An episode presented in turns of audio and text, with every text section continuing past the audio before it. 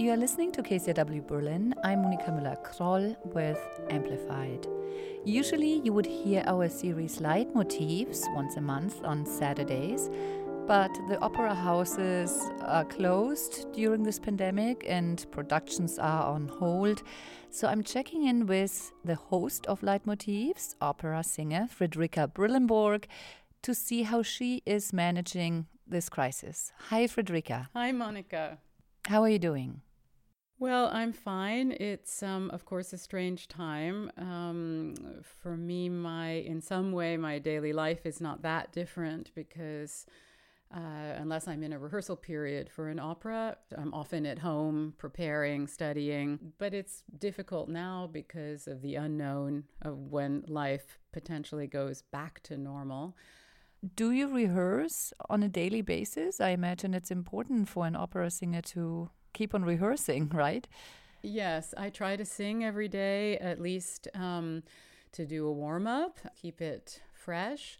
And actually, what I've ended up doing, I, I have a contract to sing in June in Munich, a Henze opera, which of course I have no idea whether it will happen or not. So I try to work on that a little bit in case and then I'm working sort of uh, with an idea of a program for myself. So it's it's actually a time that I can look at things that uh, normally I wouldn't have time to look at, and that's nice.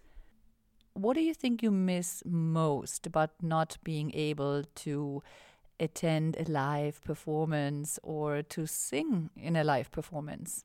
I think it's great to watch these mm, things on old performances online and but it's not the same of the actual physical experience of hearing a sound and having it run through your body whether it's a powerful orchestra or just a beautiful voice. And and I think for all of us as well we when you're singing something comes back from the audience that you're singing for. There's an energy and that's something that can't be you know when you're singing for the for the microphone or it, it's just not the same. And you know i just fear for the future what will be the moment that we'll want to go back into a theater with a thousand people all around us? How will that all work?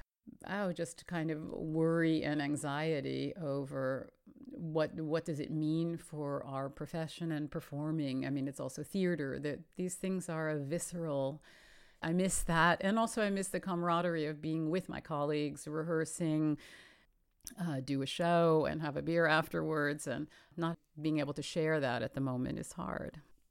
You are originally from New York, and New York has been suffering a lot under this pandemic. What do you hear from friends and family back there? My family is out has gotten out of the city and uh, it makes me extremely sad. I, I have to admit, I watch Andrew Cuomo, our incredible governor, every day. It's very upsetting to me that, in, I, in fact, the entire situation at the moment in the U.S. is quite upsetting. So um, it's very difficult to watch from afar. There's just an overwhelming number of people who are getting hit by this. But New Yorkers are fighters and um, and have an amazing energy. So that's a great note, Fredrika. Let's wrap up this interview on a hopeful note. I believe you have prepared something for us. Well, I was thinking when you asked me if I could sing something normally, I would never do this, and with my little microphone in my bedroom here. I have a very lovely Irish blessing, um, which I learned years ago for a friend's wedding. And I think in this time of religious holidays with Passover and Easter, and I think it's a very good moment and it has a lovely message. So, okay. May the road rise to meet you. May the wind be always at your back. May the sun